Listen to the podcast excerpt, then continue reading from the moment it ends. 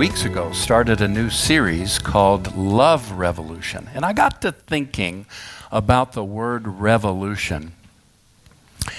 And I got to thinking about a song that I'm familiar with that talks about revolution and talks about love. So uh, I, I wasn't sure. I mean, I thought I knew what revolution meant, you know, that it's like when a bunch of people really get mad at what's going on in their country and they rise up and overthrow the government, right?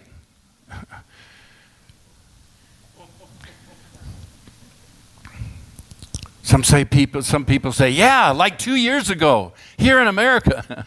well, no, not sure that was a revolution. And uh, we'll, we'll see how that all turns out here.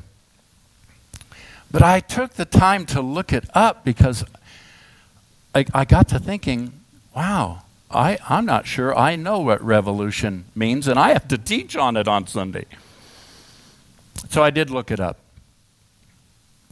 And the first definition of it is a sudden, radical, or complete change. Now, that would apply to my example that I gave just a moment ago, but apply it to your personal life. How many of you have ever been through a radical change? Somebody says, Yeah, I got divorced recently. hey, we go through those things. That's real life, isn't it? Complete, ra- here's a second definition from Webster's dictionary a fundamental change in the way of thinking about or visualizing something. That should be something. That's. I, started reading it. You know how you read before you say it? I mean, your mind's capable of, and I, I started thinking, so mething. Now, how am I going to make this work? you know, that's a, that's a pastor's unique anointing. He paints it until it matches and beats it till it fits. You know, nobody else does that. He just, so that actually it should be something. So I'm going to start over. A fundamental change in the way of thinking about or visualizing something, a change of paradigm. See, it was a change of paradigm for Christopher Columbus to embrace that the world of his day was not flat, that the earth was not flat. Now, some of you are too young to know that back in the day, some hundred, several hundred years ago, the common belief, I mean convincing belief, was that the earth was flat and that if you sailed out too far in the ocean, you could fall off. Were you taught that in school? Did you know that? they believed that. And, and, it took a man daring to believe against what was popular, what was common, what was everyday, what even the religious systems of his day were teaching. He had to change his paradigm and believe something radically different. That's revolution. Now, when it comes to love, I got to thinking, well, so what's love got to do with it? You must try to ignore that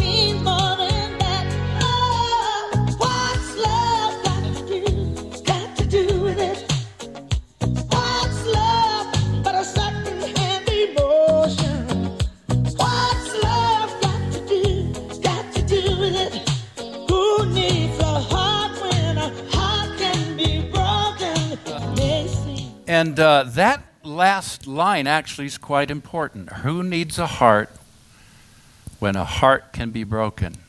And I would submit to you who needs Christianity? Who needs church?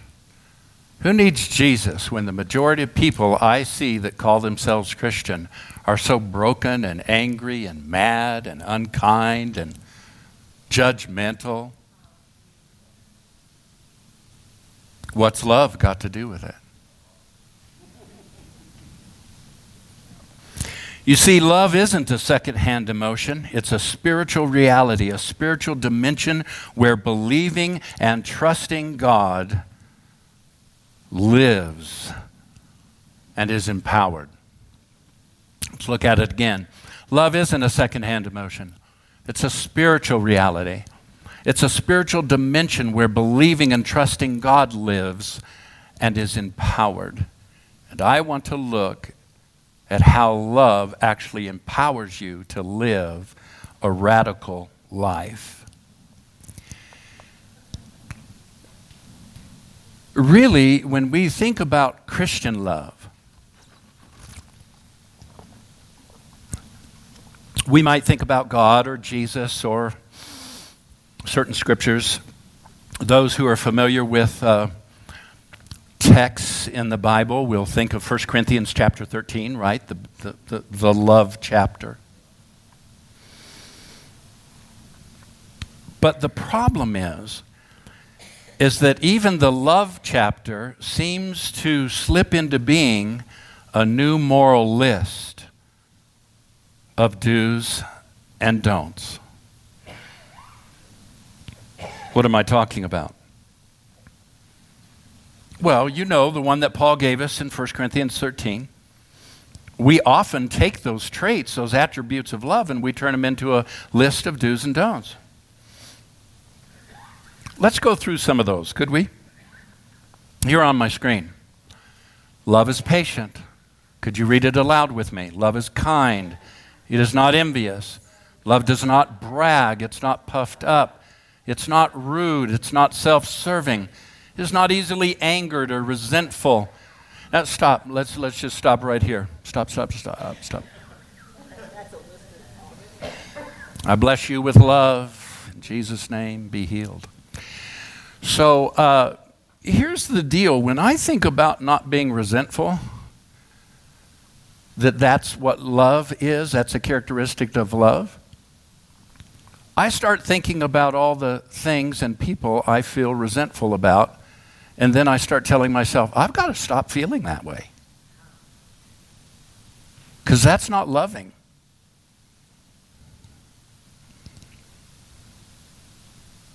Boy, you all are looking at me with that holier than thou kind of.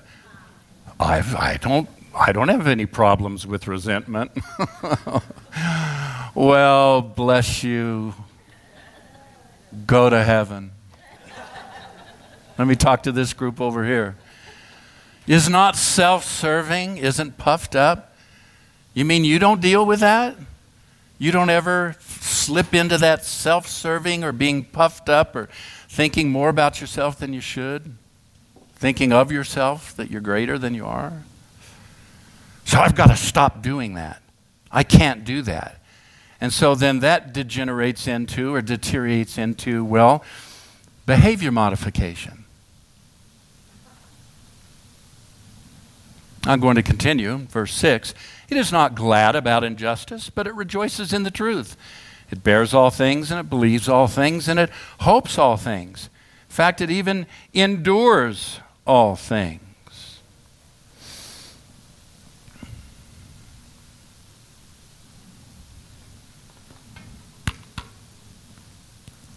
I love you. No, I I love you. Till you start thinking differently about something that I think. I love you. I just, I love you with the love of the Lord. Think, I love you with the love of the Lord. Pink. Say, until you do something I don't like, until you cross me.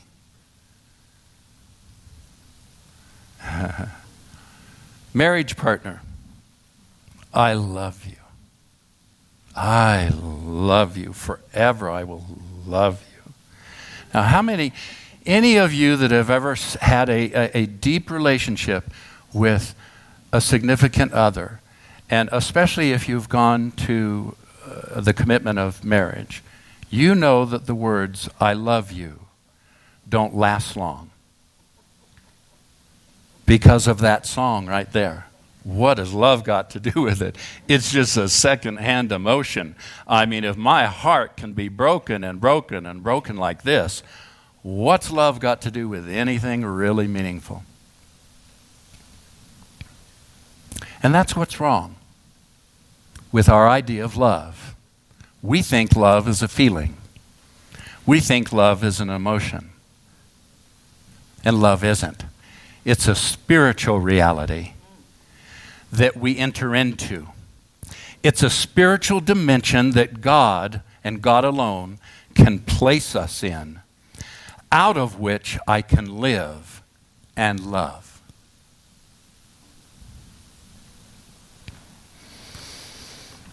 So I did a little looking around about this word love, and I discovered something.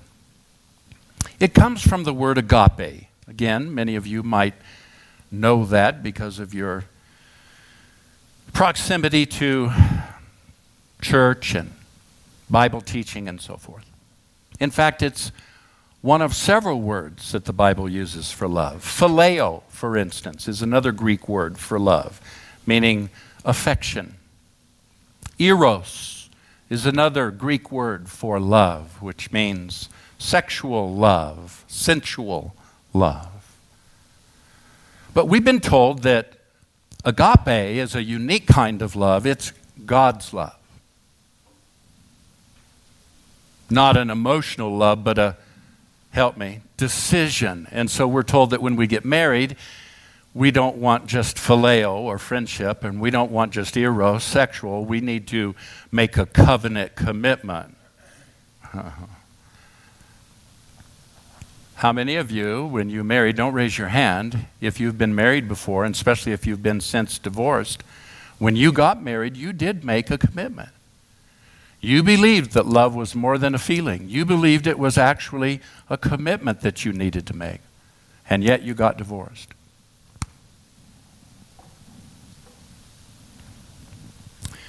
The word agape actually comes from the word agu.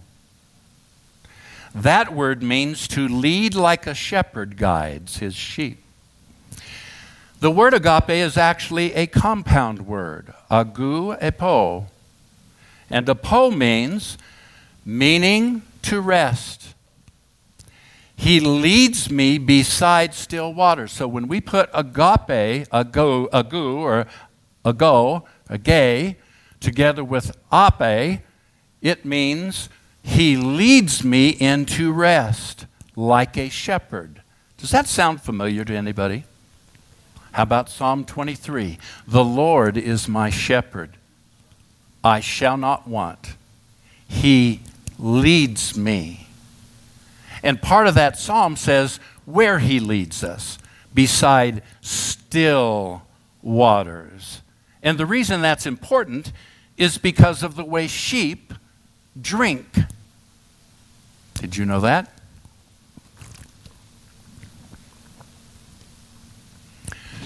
Sheep will never be found next to a fast running river drinking. They hate it because sheep don't like consternation, they don't like frustration, they don't like quick activity, they're spooked. They want settled, calm water, which is why they go to ponds, and the shepherd leads them there. Agape is far more than a commitment you make. It is a spiritual dimension that God Himself leads you in where you are resting in your redeemed innocence as His kid, His child.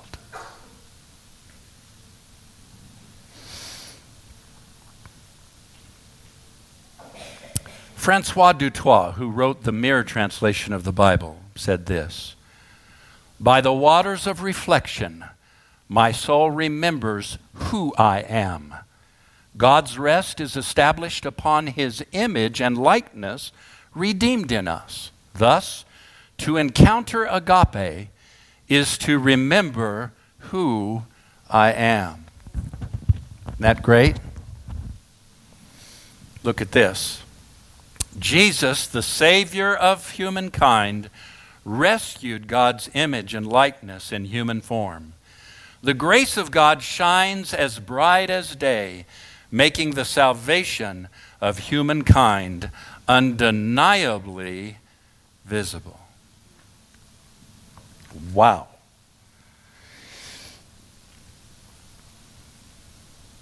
Did you know Jesus not only loves you, he believes in you?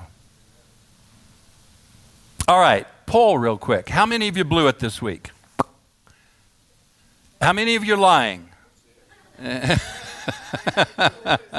okay, now I got 100%, all right? Because you either blew it or you're lying.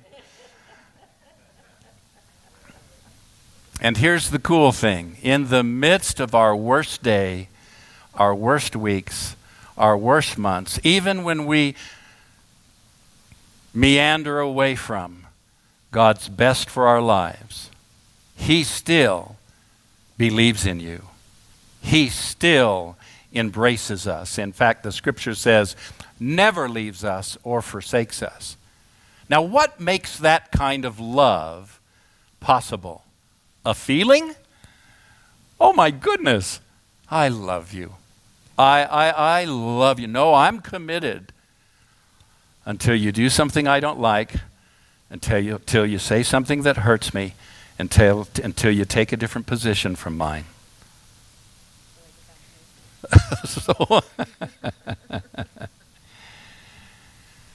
I mean, look at our culture, look at our political environment right now. Where's the love? You can't express love in an environment where agreement depends on thinking the same thing. Are you listening to me this morning? Love is a spiritual dimension. Love is a spiritual reality that God brings us into. Apart from your goodness, apart from my moral behavior, apart from your agreement on everything, husbands and wives, and he brings you into that place where you recognize your redeemed innocence in him. You are his kid. You are the righteousness of God in Christ. You are perfect. And it's out of that he enables me to love, even when I am not being loved. Paul said that while I was still a sinner, Christ died for me. How is that possible? running from God, hateful towards God, hateful towards people. How is it possible that God loved me in that condition? Because love is not a feeling, it is not a second-hand emotion. Love is a spiritual reality of God. In fact, the Bible says God is love. Now, let me take this a step further. Did you know God does not love you?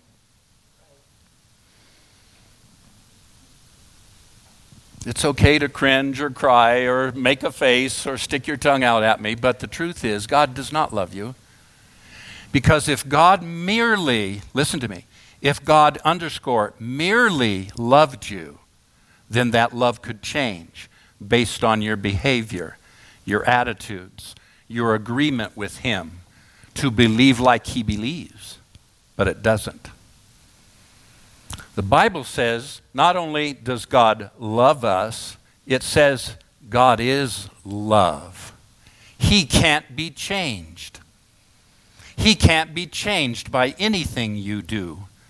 Anything you say or think never changes God's position and heart and mind towards you and me because He is love.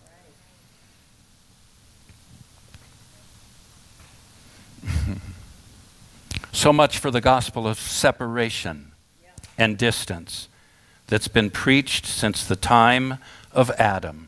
I was taught it in Bible school. We have been separated from God in a great chasm.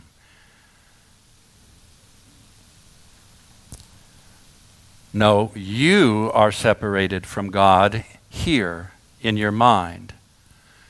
God has never been separated from you. Because he never left you, he never forsook you.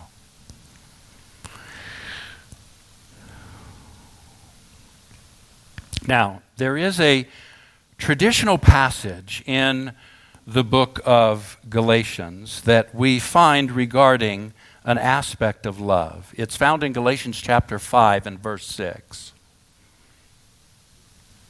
It makes the statement towards the end of the verse faith working through love. Now, I've heard that taught through the years countless times, and it always references this that faith is made active and more powerful if I'm loving.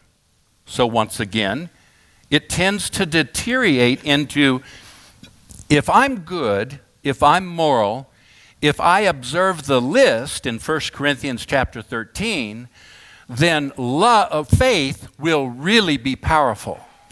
If I'm not, here's another version of that. If I'm not experiencing miracles or signs or wonders. If I've prayed for people and they haven't got healed, maybe the problem is I'm not walking in love because faith works through love. So, what I need to do is work at being holier so that more power will flow through my life. Dear Jesus, help us in our religion that's killing the American church, and it's preached from pulpits every Sunday.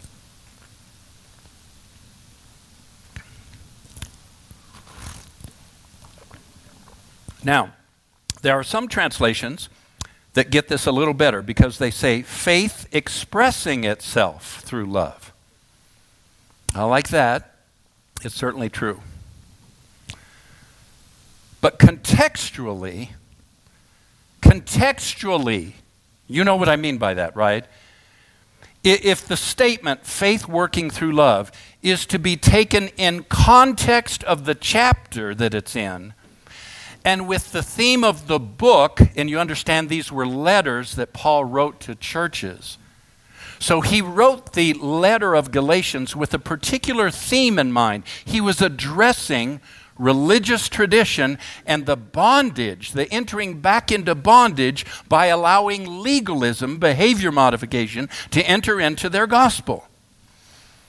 In keeping with that theme and in keeping with the context of chapter 6, or excuse me, chapter 5, one of the few translations that even comes close to the meaning of that, faith working through love, is the Mirror translation. And so I submit to you the following verse 6 God believes that we are fully represented in Christ, which takes circumcision or any contribution of the flesh out of the equation. Love sets faith in motion. And here is the latest rendering of that, an updated. It's like a revision that many translations go through, including even your King James, New King James, and the like. New International Version has been through three or four in the past 70 years. Love fuels faith. It's easy for love to believe. oh my goodness. Love fuels faith. I thought about striking a match. How many of you have recently, for any reason, struck a match? This particularly, I'm particularly aware of that. Stick matches that we use at home. Strike that. See, that's like love. You're, you're striking love. You enter that dimension where you strike the very heart of God and who you who he redeemed you to be. And power is released. Fire is released in the goodness of God. I love that. Could I submit to you that you love out of likeness, not out of your moral effort? As long as I continue to try to be good, as long as I try to love you when you are being unlovely, or you disagree with me, or you don't think like I think, or you've said something that's hurt me, I will never love you with agape. But when I enter in through what God has finished on the cross and in his death, burial, and resurrection, I enter in through faith to a place where He says, Look, Jeff, you're now my righteousness. You are as righteous as Jesus is. Do you ever stop to think about that? You right now are as righteous as Jesus is.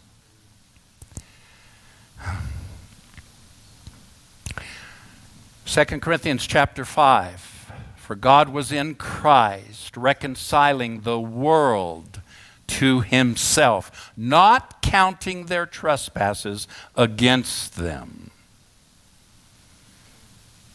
You became the righteousness of God in Christ. And so now you are his image. You are in his likeness.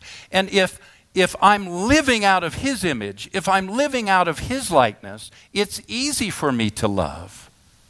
If I'm trying to be more like God, it's hard to love. But if I'm loving because I'm already like God, you love out of likeness, not out of moral effort. It's easy for love to believe. Could we just read? Would you? Would you, uh, what's the word? Would you uh, go along with me?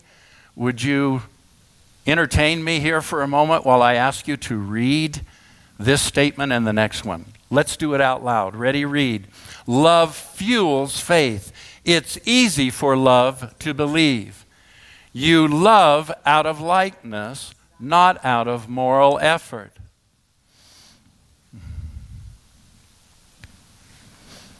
So, love isn't a second hand emotion, it's a spiritual reality, it's a spiritual dimension where believing and trusting God causes you to be empowered to love like God because actually you are God in your DNA. You have all his DNA, all his likeness, all his image. Now, you're not divine, you're not God, but you are God. Lisa, you are your unique personality, and nothing has brought greater joy to your mother and father than to watch your life proceed in the journey you've taken, the decisions you've made, and the beautiful woman that you've become but you are like your mom and dad. You'll never be able to get away from that. There are things I watch that you do that I say, oh, that's Nina.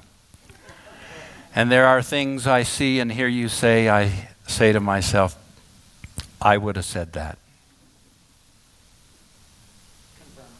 Confirmed. confirmed. Husband says confirmed. See, so, see, you are your own beautiful self, your own beautiful personality. God did that.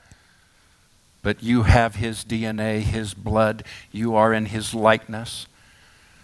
And we need to stop l- trying to love people or love situations or whatever out of moral goodness, out of efforts to be like God. And we need to love because we are already like God a hundred percent. Nothing's missing. You say, well, what about the fall of Adam? What about it? Jesus reversed that. Totally, completely reversed it. You remember when God stood? What time is it? I know I need to be done pretty quick here and get you all up here. We'll do that. Do you remember when God created Adam according to the Genesis account? What did he create Adam out of? Well, that's a kind way of saying dirt.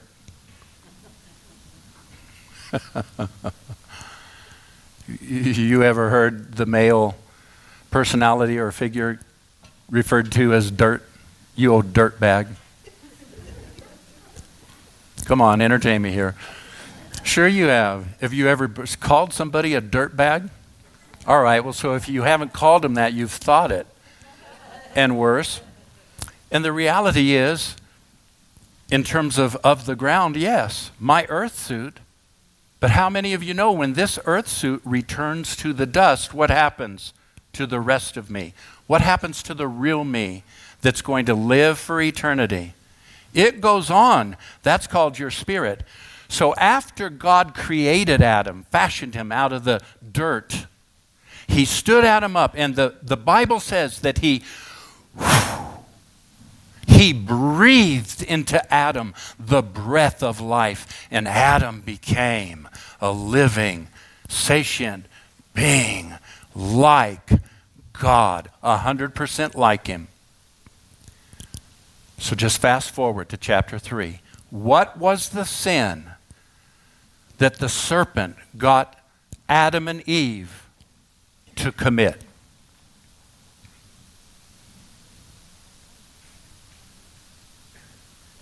Well, they ate of the tree. What was the tree? Knowledge of good and evil. What was the promise Satan told Adam? That if he would eat of that tree, he would become like God. In other words, Adam, you're not enough like God. God knows that if you eat of this tree, you'll really become like God, knowing good from evil. So, Adam, there's something you aren't yet. You're not good enough. You're not holy enough. You're not enough. And so you need to partake of another system. And they did and they fell. But Jesus came, He reversed all of that, He redeemed us back to our original innocence, and you now are a living God being, every bit, in fact, even superior to Adam, because Jesus is your elder brother. He's called your elder brother. Matt, my son in law, you have four siblings, if I'm not mistaken, three brothers and a sister. All different, very different personalities, all with great voices, by the way. And uh, like Matt. And uh, if you were to say, uh, I am like Danny, how would you be like Danny? Because you don't look like Danny. I mean, there's few features that are like Danny's, but It's not my nose. It's not my eyes. It's not the color of my hair. How am I like God? How am I like Jesus, my elder brother? This spiritual dimension that's going to live forever when this earth suit goes back into the dirt. And guess what? You're already there. You're already there. You are not waiting to go to heaven. You bring heaven down here on this earth. Whew. Oh, I believe in an now don't write me, don't email me, don't get all flustered. I believe in an afterlife. I believe in eternity. I believe